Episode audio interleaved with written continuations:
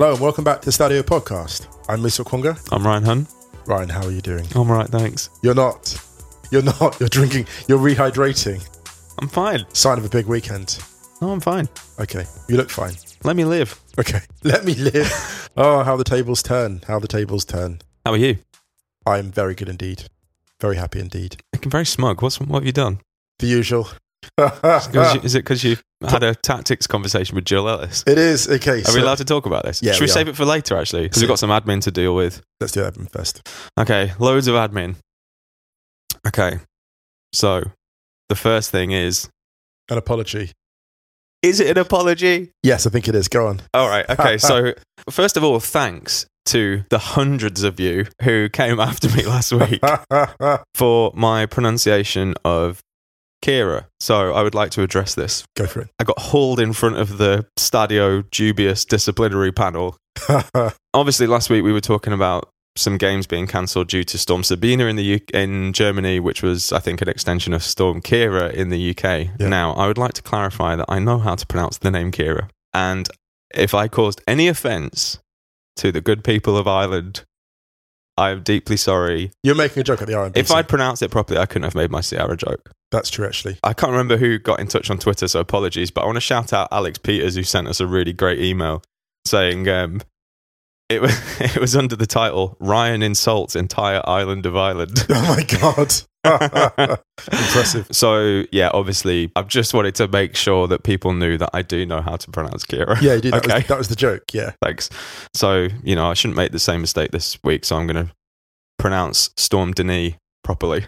Talking of storms, Stormzy is playing this week, and I've got tickets to see him. So I'm quite Oh. smug. I'm quite smug about that. Oh, how nice. There we go. Another bit of admin. Where do you know me from? Sorry. Where do you know me from? Another bit of admin. Only a few days left on the Stadio t-shirts. Yep. Go get them, go get them, go get them.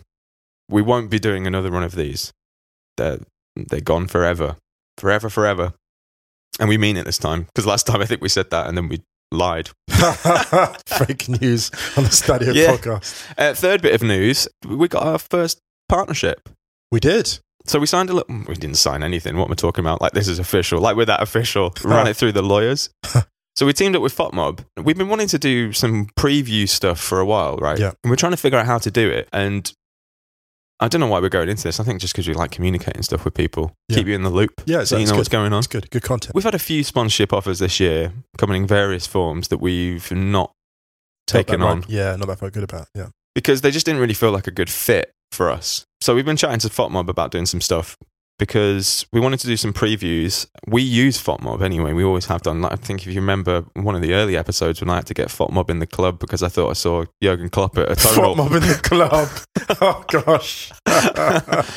um, so we're going to be doing these weekly columns on a Friday morning where you and I will alternate Yeah. each week. So I did the first one last week where we'll pick five games, basically five to follow coming up, and we'll write a little preview about it. And then there'll be links to go and follow them within the FotMob app. And then obviously we'll talk about the games which we were going to do anyway on the Absolutely. on the Monday. and your preview was Ryan's preview was outstanding. Thanks. My games came through, huh? They did. They really did. So I had uh, Hoffenheim, Wolfsburg in the Frauen Bundesliga on Friday night, Dortmund, Eintracht, Yeah.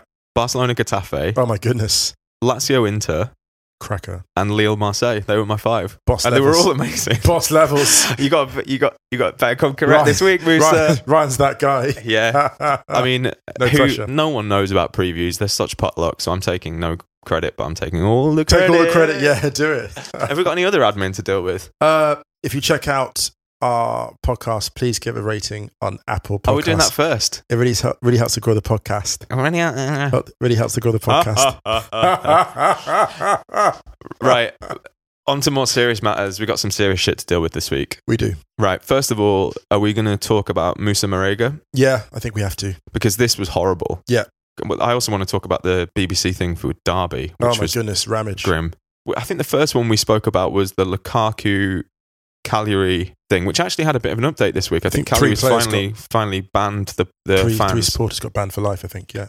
and that was also the same day that Graham Souness came out with some silly stuff about Moise Kean. Right. And we've referenced some incidents this season, but we've not gone into a huge amount of depth on many of them because It's the same as before. what before. can you really say? It's copy and replace. I think in this podcast, to be honest, there's not much else to say. And people know our stance on stuff like this. Right, exactly. All I want to say quickly is I'm angry at the um, supporters, obviously, for the abuse, but I'm also angry at the way the players tried to keep him on the field. This was horrible. like, here's the thing their views on whether they should have stayed on the field with him. So, Marega plays for Porto, was racially abused against Vitoria, got a yellow card for his trouble, I think, for his response to the to the fans. After scoring what turned out to be the winner Yeah, for walks, Porto. walks off the field, and then the players are trying to keep him on the pitch, his teammates, and the way they're holding him back. That's the thing that got me. It wasn't like, hey, just let him go, like it's too much. They were like quite forceful. When I saw the footage of it, I so read about it, and I saw the footage. I just thought they're lucky he's a good dude. He didn't swing on someone because they're really restraining him. They're basically almost like, yeah, just sit there and take it. That's how it feels. It's a quite a visceral thing. So yeah, much respect to him. And a friend of mine who's a big Porto fan, shout out to Joao uh, Zamith, was like, "You're cowards," he said, because Porto was going, "Oh, we're a big family," and I think they tweeted, "We're we're we're we're, we're um we're all a big family here." And my friend Joao was like, "No, you're cowards. You should have backed him, but you made him walk alone." And that's kind of how I feel in it too, to be honest. Yeah, I mean, I was watching this interview that um, Wijnaldum did this week as well, when he was saying that he would walk off all the time. And I mean, we we've said this before. We've spoke Yeah. about it before. Just take them off. Yeah. Take them off the pitch. Yeah. No game is more important than that. especially now politically. I mean, look, to give some context to how things are with the far right in mainland Europe right now, last week in Germany, they arrested 12 far right extremists who were planning attacks on 10 mosques in different federal states in Germany. I mean, that's the level to which people feel empowered and emboldened, right? You take a stand against something like this in the context of football, it does ripple out into society, it does have an impact. It's really important that institutions stick up for the right thing in, the, in these situations especially now. And that, that's all I have to say about the Marega thing. I want to contrast that to something that happened on Friday in Germany in the Dritte Liga, so the third tier. Würzburger Kickers were in Munster to play Preußen Münster, and they have a Ghanaian player, Leroy Kwadwo, and he was racially abused during the game by one fan who was directing monkey chants towards him. And fans around that person pointed him out to stewards. He got detained and escorted out of the stadium.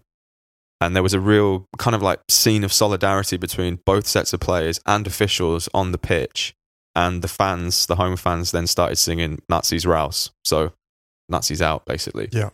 And we were saying before how, yeah, obviously we think players should walk off in, in instances like that. But in this specific incident, it was one fan, no one joined in. And this was a real example of how you can react in a really supportive and positive way. It's brilliant, actually. It's the kind of the silent majority which often gets talked about speaking up. Yeah. And such a powerful gesture. And you knew how powerful this gesture was because the amount of people that sent it to me saying, Have you seen this? Have you seen this reaction? So clearly people are like, We are fighting back. We, are, we do have the power to fight back. And, you know, shout out to Munster. It's meant to be a great town by Mm. all accounts. Worth a visit to all listeners. And then back on a slightly less positive one, the BBC have taken uh, or said that they will no longer use Craig Ramage, who was on BBC Derby That's right, talking yeah. about something to do with something I couldn't remember what specific thing he was talking about, but he said that these players need to be pulled down a peg or two, and it's a problem that you see with all the all of the young black lads. Unbelievable. Yeah. And what are we doing, really? Like, why is this? What, I, just- I don't even like saying when people say, why is this shit still happening? Do you know what I mean? It's like, just why is it happening? Yeah, this because this has always been the point of it. The point of the kind of the cocky, the cocky black kid. It's just the standard. like, All of us have got a story like this. I mean, almost all of us, almost all of us, like you know, black guys, black people have had a problem at some point with attitude being questioned. It's just ridiculous how widespread this stuff is. Yeah. I'm not saying that I have the kind of the average black experience. At the same time, I heard this story and I thought, yeah, that's that's standard. I've just heard that so many times before. Just a completely unnecessary so word unnecessary, so added to that sentence. so unnecessary. Taking down a peg or two. Like, what does if you break that down? What does it mean? Like, it's the Paul Pogba thing, yeah, the Paul Pogba thing all over again. Which is why I was so happy for Pogba to win that World Cup. I know he's had a bad couple of years on the field, apart from the World Cup, but I was just so happy that it was him Mm. that did that, that scored that goal, the clincher, because Mm. I just thought, well, you're always going at him. You're, it's, t- it's so easy to pick on these people. And they're human. It's not right. That's all I'll say on that because I'm, Yeah, I mean, I almost swore. I don't think I've sworn on the podcast before. I almost you said, have. really? Yeah, I have to edit it. You have. Oh my God. Sorry. Sorry, Alright. listeners. You're not sorry. Delete. No, not sorry. Right then, on to more positive topics. Almost dropped an F bomb there. Oh my God. Fuck. uh, there's a bit of a shitstorm kicking off between UEFA and Manchester City. that is wild. So, Man City banned from the Champions League for two years, pending an appeal, but still, the fact they actually went there, I thought Klopp handled it really well when they asked him about it.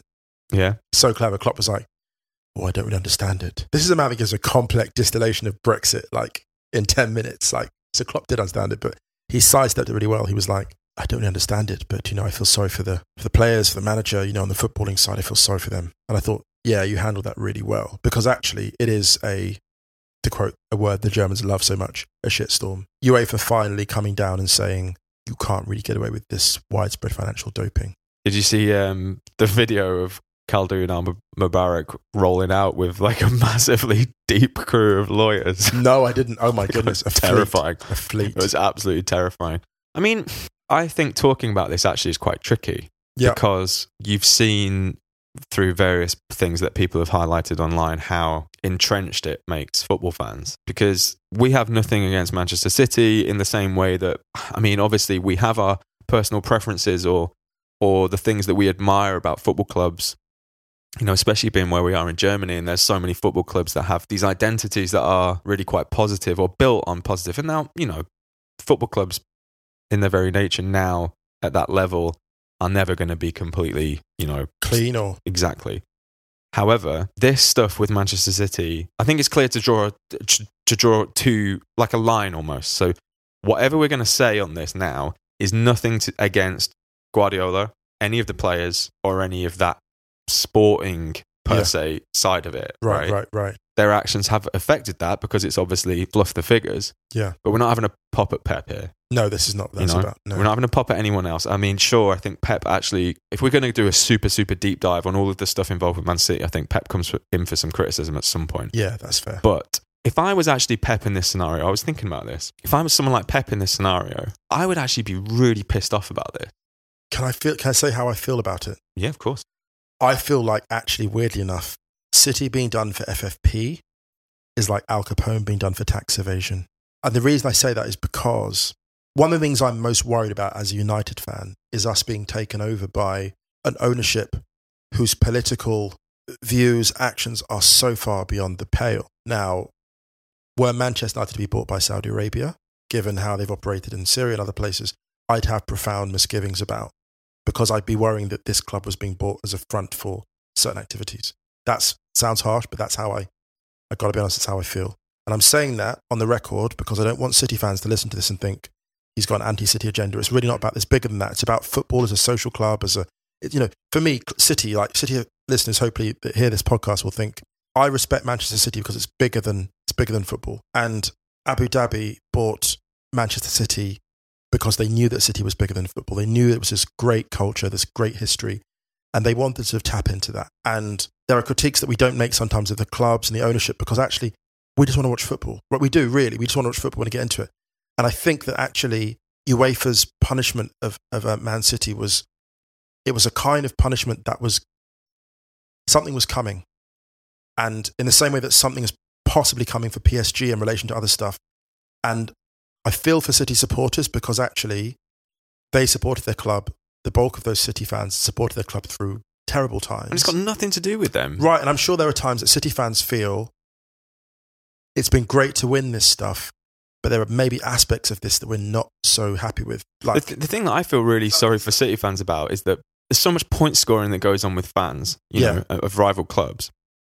And this is yet another thing that's going to be thrown at them that they have not, like, they've had Right, and- nothing to do and with. I have absolute sympathy for that. Like, I'm not, I'm not here to, I'm almost, I'm here from the perspective of City fans who are like, like we don't want this stuff attached to it. Let's let's do it straight. Let's do it clean. And I, I'm not here to. I mean, like on this podcast, hopefully, I don't talk about City in terms that are too unfair, disparaging. I try to be pretty fair in my critique um, of different things.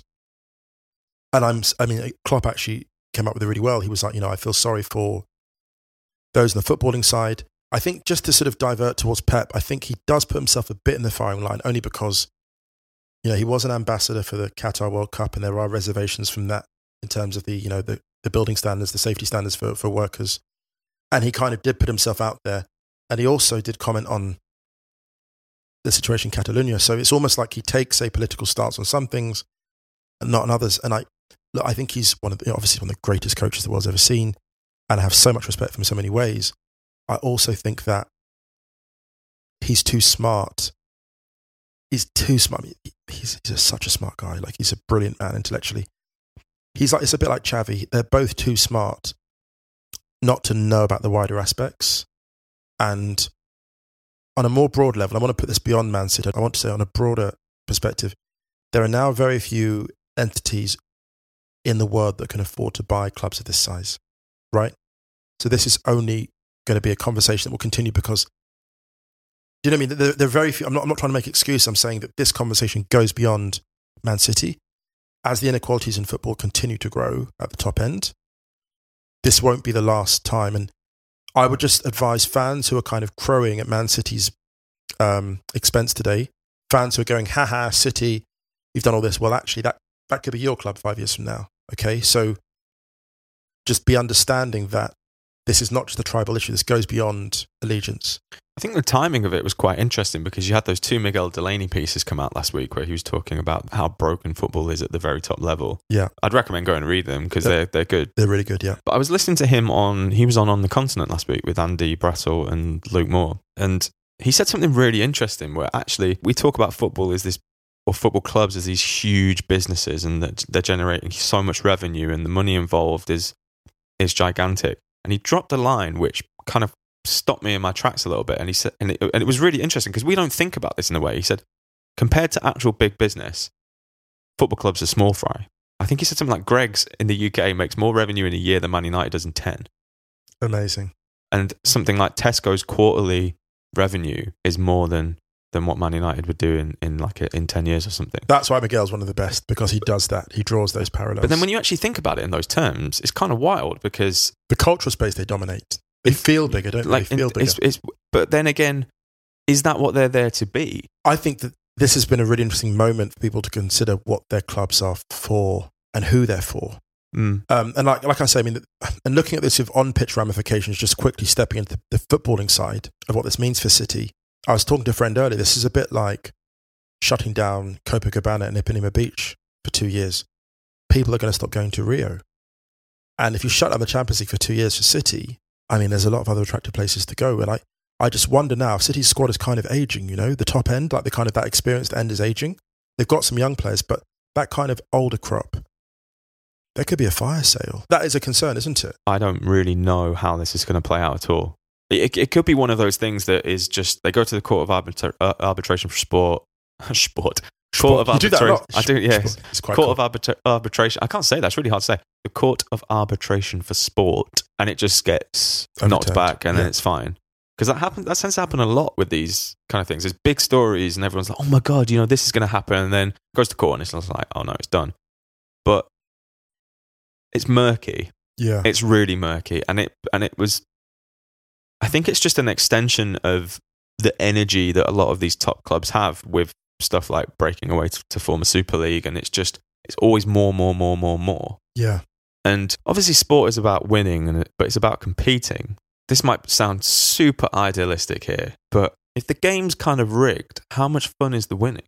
Like, really, really, when you kind of know it's an, a, a semi inevitability, it's like cheating on Football Manager and winning the league every t- or winning everything. When you've kind of set up another account and been buying everyone's best players for nothing and selling all your worst players for the maximum amount of revenue that those other clubs have, it's kind of like, what do you really get out of that? There's a joylessness to it. And that's from the sporting side because I obviously am fully aware of why these, you know, sovereign states buy football clubs Of for this reason. But just But I'm saying from a purely sporting perspective. Absolutely. But on a footballing side, I think you're right. And that's the thing as well. I think we look at looking at that FA Cup final when City absolutely just wiped out Watford. And looking, I'm not just, I don't want to be able to criticise City, talking about Bayern as well. Bayern have won seven straight Well, this is the thing that goes into Miguel's piece, like Yeah. you know about how you are, you have a lot more of these. You had a way more hundred season, hundred point seasons than you've ever had Two before. Spanish trebles in the last 10 years. in the last decade, Bayern have won seven straight. They're on course for eight. Potentially, they are top of the league. and they're looking like the best team. The most they'd ever won in their history before that was three in a row. It's a brilliant piece of analysis. That we is. could segue out of this a little bit before we head to a break because we had a question from Greg Johnson about this. Where are we done on the City thing? We're kind of done. Yeah, right? I mean, kind of, we're kind of done. Yeah.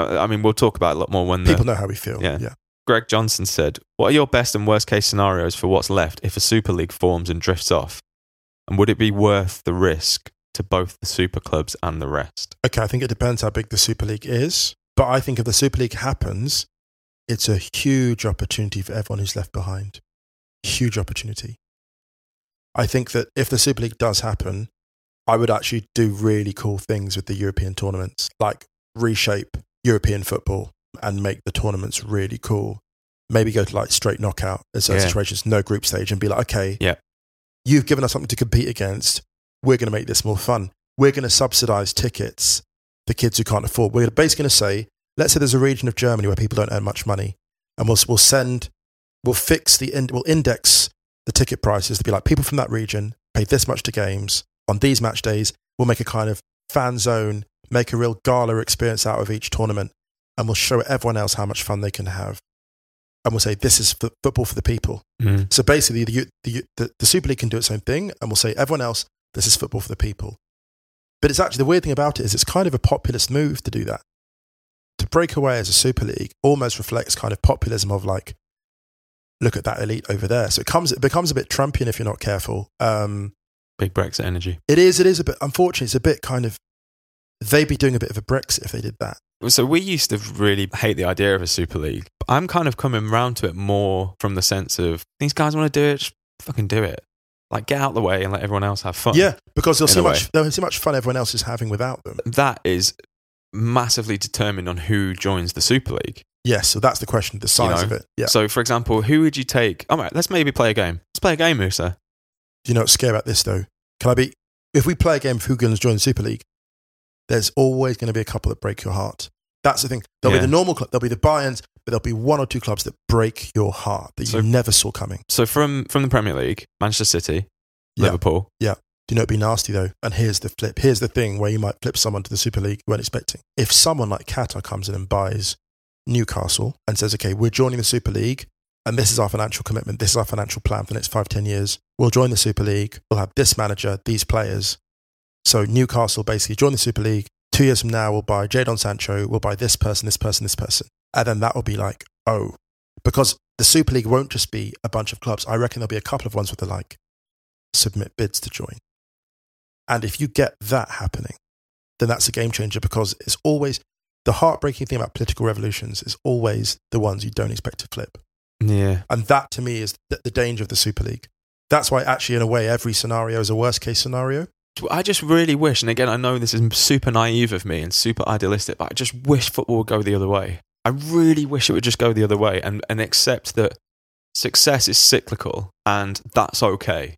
I'm going to flip this to the NBA, right? And I know it's a different set of parameters, and you have it's a closed league, and you have a trading system and a and a draft every year. I'm fully aware that that makes it a lot easier to control in that sense. I'm a Pacers fan, right? So the Pacers are notorious for drafting really well, but never drafting really high. Like they've never really been in the conversation. They've never tanked enough to get a. So basically, for the, just for those who don't know, I'm sure most people do. The lower that you finish in the NBA standings, um, the higher your draft pick the next season. Now they've because people clocked and would essentially deliberately lose for a season as bad as they could when they knew that they were bad. They changed it now so that the people outside the playoffs essentially go into like a draft lottery. So even if you have the worst record in the NBA, you're not guaranteed to have the number one pick next season. It just gives you a bit of a higher chance. So the Pacers are pretty consistently in the playoffs. They have the odd ti time when they're out of the playoffs, but they never draft really, really high because they've never tanked. But they're always there. And they're a smart organization. They're in a small market as well, which means it's really hard to get free agents. It puts in a set of realities there that the successes or the wins, they're kind of magnified. Yeah. So expectations are lower, but they kind of mean more for an organi- organization like that as opposed to say for like the Lakers where it's it's kind of expected that you're you're that big, you know, and you're that successful. And obviously, yeah, the Lakers have had a weird period, but now they're top of the top of the West. So, in a football sense, if you did clear off some of these, Super clubs. yeah, I wonder if actually it would end up a little bit like that. You'd have this kind of like super dead out league. Do you know what would happen? Do you know what's going to happen? I don't think Liverpool would join the Super League. I think But then, what's the point? no, that's the but that's the beauty of it. That's what I'm saying. I think that Liverpool, like, I think they've been in I think they conversation. They, might, but here's the thing: if they didn't, they'd rule everything else, and then you'd be you'd get both. You get the best with Yeah, but then you've not. But then you've not achieved anything really, because the whole purpose of the Super League is to kind of increase parity. No, but I mean from I mean from the perspective of clubs because it's an interesting philosophical thing of being like, if you break away, you're basically like permanently hated. You will be like. I mean, some clubs don't mind that at all, but if you stay, and I think this is a question for players as well. If a player like leaves a Super League club and goes, "I want to play with the rest of football," Mhm. that person then attracts a kind of almost like a cult hero status. But the, the scary thing is, it become it all starts feeling a bit. It all feels a bit like Brexit. Do you know what I mean? Yeah. It feels like identifying yourself. Are you a Super League watcher? Are you not? Are you like Remain? Are you? It feels unfortunately the inequalities of football are a mirror of the inequalities in society, and they're forcing us into polarized positions that we don't really share, hold. Like I voted Remain. I wrote this before, but I'm not a Remainer. Like I don't walk around. You're with a- Remoaner. yeah, I don't, I don't walk around with a. It's not a thing. It's just like I just thought it was better to be part of the EU than not. Yeah. Um, and that's really Ain't that that's, deep. That's it. Yeah, it's not that deep. Like, Like I mean- c- current circumstances. yeah. Anyway, that's how I feel about it. Uh, we've gone on for ages. Should we take a break? Yeah, we've, we we've kind of gone on for ages without really saying anything. We just kind of danced around it a little bit. But hey, That's YOLO. how it is. It's our podcast. Do what we want. exactly.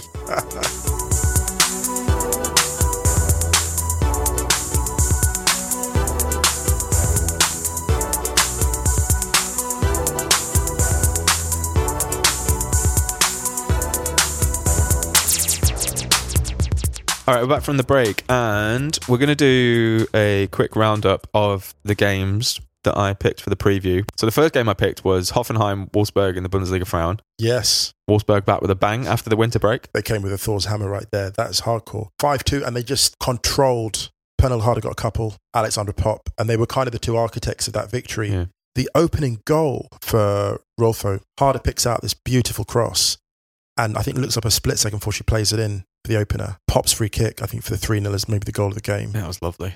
Yeah. Left foot, top left. And actually, when she hits it, she- it's like um, she wraps her foot around and plants her foot, Mm. and you see the ball follow the curve of her follow through. It's unbelievable. Hoffenheim put up a really strong. They put up a really strong um, campaign this year, but I think you know the Wolfsburg like winter break and the one 0 draw against Bayern. I think it really stung them into action. It's allowed Bayern to get back in with a shot at the Champions League spots because they're level on points now with Hoffenheim after they won on the weekend. Yeah. They're only a mm, goal difference is one fewer for them. So uh, the other game was on Friday as well that I had Borussia Dortmund against Eintracht Frankfurt. Dortmund, Dortmund, Dortmund. What are you doing to us? This side, peak, peak Dortmund. this side should be about six points clear at the top of the Bundesliga. This They season. should. They just threw away that loss to to Bayer. Yeah, routed a good Eintracht side Yeah. and beat them in a way that was so patient and scored a variety of goals. Since the turn of the year, Eintracht are undefeated, and they were not conceding many goals after the first half of the season was a little bit of a struggle for Adi Hutter because obviously they lost pretty much that entire forward line right. in the summer and were nowhere near as explosive. And he really looked like he turned it around, and this was a bit of a, a reality check for them. But again, just a sign of what Dortmund can do. I think David Abraham's still sliding after Oh, Sancho's Sancho- goal. That was a bit of a weird challenge. Though. That was so lame. I mean, man. I mean, I saw the Like- cut. I thought when he cut in, Sancho cuts in Yeah. off the flank, and he's already gone. He's already diving. yeah, I was just like, oh man, I said, no offense, I love Sancho, but he's not Baggio. right. Like I he, I he was don't, I, diving like it was Baggio. I don't want to do one of those typical hashtag could have been professional leg injury comments. But when I see some defending on a football pitch at elite level I would be angry at myself for, yes, we know we've got a problem. It's Yeah. like it's like what we said the other day. Like I should never be the coolest person in any room. If I am, It's the wrong is room. an is- there's an It's a- issue, it's a problem. we need to readdress this like super quick. But yeah, massive win for Dortmund. Yeah, very impressive. And they needed that because obviously Bayern went to town on Cologne. They scored like three goals in the opening 12 minutes or something. Yeah, that was Yeah. Cologne, It's quite- Cologne looked like they'd been at Carnival all weekend. oh goodness, yeah. But it's all interesting Oh, in the Gladbach had a great win. Bundesliga. Gladbach had a great win over Fortuna. You you hit me to that. Gladbach are just fun. Florian Neuhaus, glorious player. Marcus Thuram. Oh, they're just Two assists for Marcus Thuram. They're just beautiful to watch. Mm, they're really good. So Bayern are top by a point. Leipzig are second. Got a nice win, three 0 for them against Yeah. Werder. Who you know, Werder, I'm struggling. Shout out to Hertha, got a two one win. It was Paderborn, but still good, to, Yeah. ba- good to bounce back. Without Klinsmann, Yeah, he's gone. good for them. Good for them. Shout out to Wolfsburg. The men were also playing Hoffenheim one three two. Wout Weghorst, look out for him because he's got I think ten and twenty one in the league. I mean, yeah. striker for the Dutch. And I only say this because I was having a chat with someone. Uh, I was having a chat with um, a Dutch friend this weekend discussing their chances at the Euros. And I said, actually, the one concern maybe is do they have the killer number nine? And I think someone like that as a sub really coming out, coming for the bench could be dangerous. Wolfsburg finally back to zero goal difference. that team, so funny. Just like Arsenal. Yeah, so Gladbach have a game in hand. They're level on points with Dortmund. If Gladbach win their game in hand, they go a point behind Bayern. Oi, oi, oi, the Bundesliga. Go to La Liga quickly. Yes, the, my game on Saturday was Barcelona Getafe. Getafe should have got at least a point out of this. Getafe are so good, man. They're so much fun to watch. They're scary good. Like they've got the, they always had the kind of tactical fouling down pattern. They're yeah, but they're not like, you know, they've got not more. They've got more they've- to them. It's like, I don't know. Because they were like, they were always good on shithousery, Getafe, yes, weren't they? but now they've added a different element. yeah. Very fluid. They've got like a nice range of goal scorers. So the youngest of their front three is 31. You're obsessed with this little I am. I You am keep- obsessed. With, I'm obsessed with it because it's like that shouldn't be possible. Look, because that to me highlights the physical conditioning of the squad. If you consider how many more resources the clubs around them have got. I mean, Atleti, we look at Atleti at minute. Atleti have got a huge wage bill, one of the biggest in Europe. Yeah. And to be above them in the table is extraordinary. Uh, actually breaking news this morning just before we started. So Barca have been given the green light to go and sign someone on a medical emergency, and the guy that they've been tipped to buy or they're going after is Angel Rodriguez from Getafe, who scored the goal of the game. I mean, not saying that much, although I mean, to be fair though, that goal that he scored was absolutely brilliant. So Griez, I thought Griezmann's was beautiful. it was really good actually because the keeper the- looks like he. I think the keeper thinks he's going with his right. To me, Griezmann's goal was the more artful, but I'm just. Oh, I don't know. I think the control on the Angel one though was just. I mean, side foot volley from the edge of the box, and Ter Stegen is, Nobody's mug from that distance. and he just he knew. He wanted no parts of it. Yeah, Yeah. unlucky Getafe. Unlucky. Unlucky Real, two all draw. Oh, thoughts and Late prayers. equaliser. Thoughts and Zidane prayers. got a boot in the face as well. Did yeah, you see that that? wild. Toni Kroos scored the Toni Kroos goal of all goals. The side foot from the top of the box. Oh, no power on this, thanks. I'll just, you know, leather it in. Lovely, just caress it into the corner. So let's uh, close the gap to one point at the top. We have a league. as we do have league. We have a There league. is league, as Sid Lowe said. Okay, so the game in the two Sunday games that I picked were. Oh, we haven't even spoke about PSG. Oh my goodness, Amiens. Now that Gael Kakuta came through in his late twenties, Saying like that's the thing. but it's poignant. It's poignant because Ancelotti said he was the future of Chelsea when he was Oh, there. no. The future of Chelsea. Like this player, Gael Kakuta was tipped so hotly, and if you look at the clubs he's been at since then, there's such a range of clubs, and D- didn't Chelsea get in some trouble for for that signing? they did, and he never, his career never really regained momentum after it. Mm. And to see him so brilliant for really like the 70, 75 minutes of that game, he was outstanding. I mean, it was 3 0 when you told me to check it out. So I watched the rest of the match. And just, you know, when, when PSG fought back from 3 0 down, they got one goal back up, a stroke half time from Ander Herrera. And Uh, went four three up. Yes, they did. They did. And it looked at one point as if they'd score every five minutes Yeah. at that point, and you just thought, okay, they're just going to steamroller them. And to get the late equaliser was funny because one of the Amiens players collapsed at the end of the game. And I remember thinking, is he collapsing because he's exhausted at the exertions or feeling like we could have won it? Because there was a lot of joy as well. And it felt Mm. like to come back to 4 all, it felt like a victory, I think, Yeah. in a weird way. Yeah. The Amiens PSG game wasn't my game that I picked. So the pick, the game I picked was, Le- was Lille uh, Marseille, which Yeah. was another cracker. I didn't catch that. It was really good. So Lille went 1 0 ahead. First half was 0 0, and I was a bit like, oh no, if I picked a, picked a dead out game here. That's me. That's my job this week. Uh, Lille took the lead. Marseille missed a penalty and then got two in two minutes. Uh, Germain had a header which was went down as a, a, a Reinildo own goal, I think. And then two minutes later, Dario Benedetto scored. Andre Villas-Boas fell over It looked like he fell over, like or slipped or something when he was celebrating, but the camera panned away too quickly for me to figure out. But, but he looked so happy. Yeah. He looked like so so genuinely happy because Lille is not a not an easy place to go to if you're anyone but PSG. Yeah, real talk. And actually, shout out to uh, Mash St. Paddy who had a question about Renato Sanches. Oh yeah, he did. I and he said, you know, done- is he, is he um, still a useful player? I mean, yeah, he's Yeah, still super young. I mean, course. Bayern, I think it was maybe the money and I mean, he was super young when he went there. Yeah, I mean, from Lisbon to Munich, completely different setups. Yeah. Yeah, yeah. hundred percent. Too early. So that is a really, really good win for Marseille. They're comfortably in second now, and like we said last week, Villas-Boas doing a very, very, very good job. And also just such a great town, Marseille. Such Yeah. a great ah to watch football. Food's great, the music's great. Do you want Ah, to play? Uh, do you want to play something really quick? How old do you think Andre Villas-Boas is? I mean, so bear in mind his first gig was so he was coach at Academica, right? Hmm. In two thousand nine. Yeah. so that's eleven years ago. 45. He turned forty two last October. Oh my goodness, even younger than I thought. Wow. Good hair. All right, so my final pick for the five was uh, Lazio Inter, which was a cracker. It was. Ashley Young scoring the opening goal. I know. Well, I tweeted that. I said Ashley, Wow. Young, Ashley Young has just scored for Inter, and that is a sentence that I never thought I'd ever say. I mean, it's a sentence you might have expected to write 12 years ago. Mm, Maybe nah, when nah, Ashley nah. Young was. No. Because Inter always. No. Had, do you know why? Stop because, it. Do you know why? No. Can I, if I can just. No. If I can. Yep. if I could, no. yeah, so opening goal, um, about five time, and Lazio pulled one back. They win 2 1 in the end. Yeah, Ciro Immobile penalty, and then a really good goal from um, Milinkovic Savic. They're really quite dangerous, actually, Lazio. They're making a bit of a run. They really are. And Juve are kind of flagging, but still ahead. They're 2 0, they won 2 0. Oh, yeah, I mean that's the thing. Like, if Juve hadn't have won, Lazio, Lazio would have gone top. This is the thing, though. These in in we've seen this in Spain, and we've, and we've seen this in Italy, and we've seen this in Germany.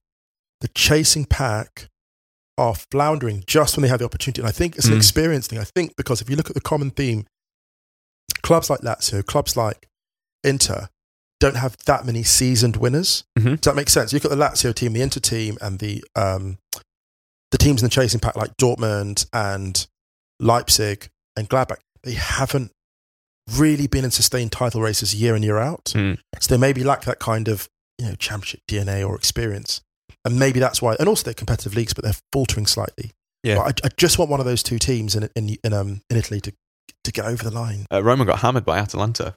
Atalanta, That's a game I thought might be interesting. yeah. But, they, but Ilicic, I mean, that's like a folk hero player. Ilicic is just an absolute baller. That was the five. We were, I think I looked out for the first five. They were I good think, games. Nah, you nailed it. It was a great pick. You're going to do this week's one. That'll That's be up. Friday. That's right. Yeah. So basically, go to the Stadio site. You can find it. If you haven't got FotMob, go and download it. Yeah. And um, yeah, Can I have a quick name drop of why I was so smug when I got in? we can in a minute because we need to talk about some of the games first. Yeah, let's do it. Premier League.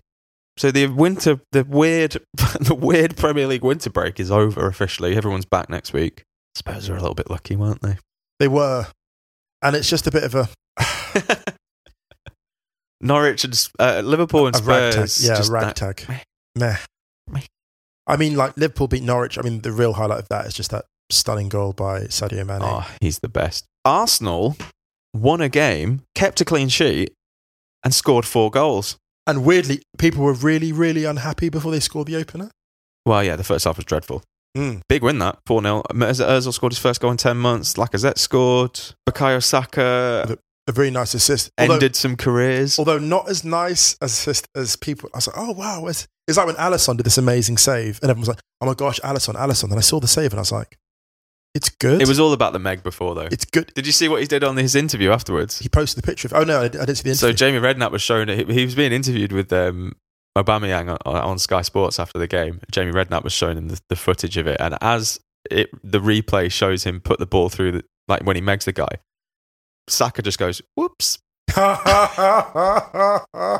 18 years old, man. He's just, uh, Aubameyang just cracked up. It was so funny. so the, the brilliance of the nutmeg is the way he set him up for it. Yeah. Like he makes him opens his legs up, and Yeah. then he goes for it. was it. Bentaleb was there as well, who just kind of stood there Oh, being like, gosh. I don't want any part of this. So Liverpool are currently they are 25 points clear. My goodness. Okay, we had a question about the Premier League winter break from Chris Norton. He said, uh, "Would it be better to have the winter break right after New Year's Day ish fixtures, then come back with the FA Cup third round Yes, I would give so. all a break from a hec- after a hectic Christmas, and it'd also good to boost the FA Cup.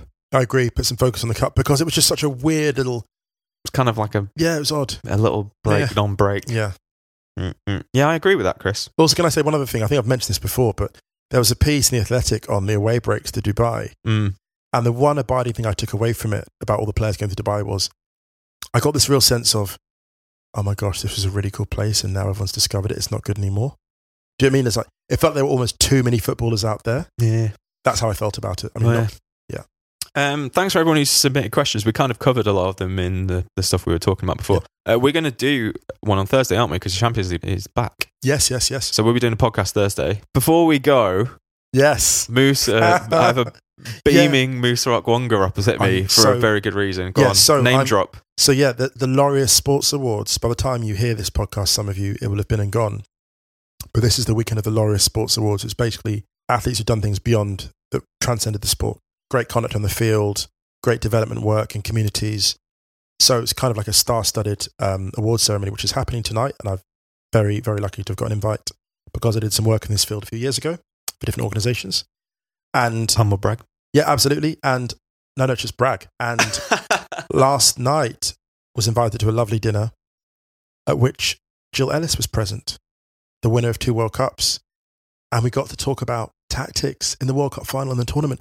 And I just basically made a beeline for her. I went straight up to her and I was like, because I knew, I mean, Ryan, you would have loved this because you're, Ryan, actually, i got to say this in the podcast, is someone who really helped me so much getting into sort of the nuances of the women's game. oh, stop it. No, it's true. Like the players to check out, and um, because I, you know, I can watch the game, but there's one thing when you get into a game, but then really a sense of the kind of the cultural hinterground and Yeah, I don't know anything though. I'm- yeah, yeah. But but but what was great? So talking to to Jill was amazing because there were so many questions I had, and like me being a sort of a football sort of obsessive, just went straight in. And I said, look, the way that you used Alex Morgan in the tournament, this sort of defensive forward, was so interesting because it was almost like a sacrificial role, and he was using the late runners from midfield. And she was like, yeah, yeah, like Alex Morgan occupying the centre backs, and I was just like, suddenly goes into this incredible deconstruction of tactics throughout the tournament, which was just mind blowing. I mean, how often do you get to hear that? And then, so after that, I was then like, okay, um, you know, what sort of skill sets do you admire in players and other teams? And I went to, I said, I spoke to Alexandra Popp, and she was like, oh my God, her face, Aw. when I mentioned Alexandra Popp, you know, when you hear a professional talk about another professional in such glowing terms, and she said, to be honest, when Germany played us, they played us um, in the previous World Cup, I think 2015, we beat them in the semi, I think. And Popp was out of position. She was playing wide. And she says, dangerous there. She goes, because frankly, when she plays through the middle, she scares the hell out of me. and I was like, I just loved hearing that frankness and that kind of, you know, the tactical side of it. It was beautiful. And at the end, the very end of the dinner, she gives a speech and she's talking about the role of a coach. And she says, the coach, what are we as coaches? We're nothing more than the caretakers of dreams. And I was just like, oh. And she gives this talk. And I said, I think I said to you before the podcast, I said, it was like that moment in, um, what's that Robin Williams film? The Poet Society, when everyone stands in their chairs and goes, oh, captain, my captain. I swear there are a bunch of us that could have stood on our chairs at the end of that. She gives like a five minute address about the nature of coaching and how at the end of her career, she will not remember medals, she'll remember moments. And your job as a coach is to guide your players towards those moments. I was just like, oh my goodness. And That's said, amazing. yeah, it was just an absolute joy to be in the presence of someone like that and her aura. You hear about certain people. I heard someone who was at a conference with Pep Guardiola shortly after he left Barca, who met him at a conference, a friend of mine. She was like on a marketing conference, a sports thing. And she said, Pep Guardiola's aura in person Mm. is just extraordinary. And I think Jill Ellis was the same. Yeah. So I did, I did get a selfie, which will be all over my social media very shortly. Aw, that's a great story. She's wonderful. She's as wonderful as you know when you meet people and you, you have expectations. They say never meet your heroes. Actually, she was someone I deeply respected before, and I loved what she did. But she became a hero last Yeah. night. Nice. Well, if you if you um you're going later as well, Arsene's going to be there. He is. So uh, I fully expect confirmation that we will have interviews lined up for the podcast with Jill Ellis and Arsene Wenger. By I, I did ask. I did ask him. I said because the dress code tonight is uber cool, and I said there are two jackets I could wear. There's this one or there's this one. And I said, do I have your permission to wear the kind of the out there one? And they're like, no, you got to. You got to wear that because all the Wait. athletes are basically Oh, okay. going. All the athletes are going uber cool. What do we wear? And they're like, you have to wear that one. So I'm going to wear that one. Well, Let's see. you got invited to an uber cool dress coded event, and I didn't. what were they thinking? Wow, big roll neck energy. I'm definitely wearing a roll neck as well. You can bet on that. I'd, if I was invited, I'd wear a cardigan with a t-shirt that just said "fuck roll neck." You on it. would, you would. I, uh, Big roll I don't really hate roll necks. You don't. You don't. I just become radicalized. Radical right. Radical right. Uh, should we get out of here? Yeah, let's do it. We're playing out this week on a track called "Driving Down" by Angel, and we'll be back on Thursday. Good times. Catch you soon.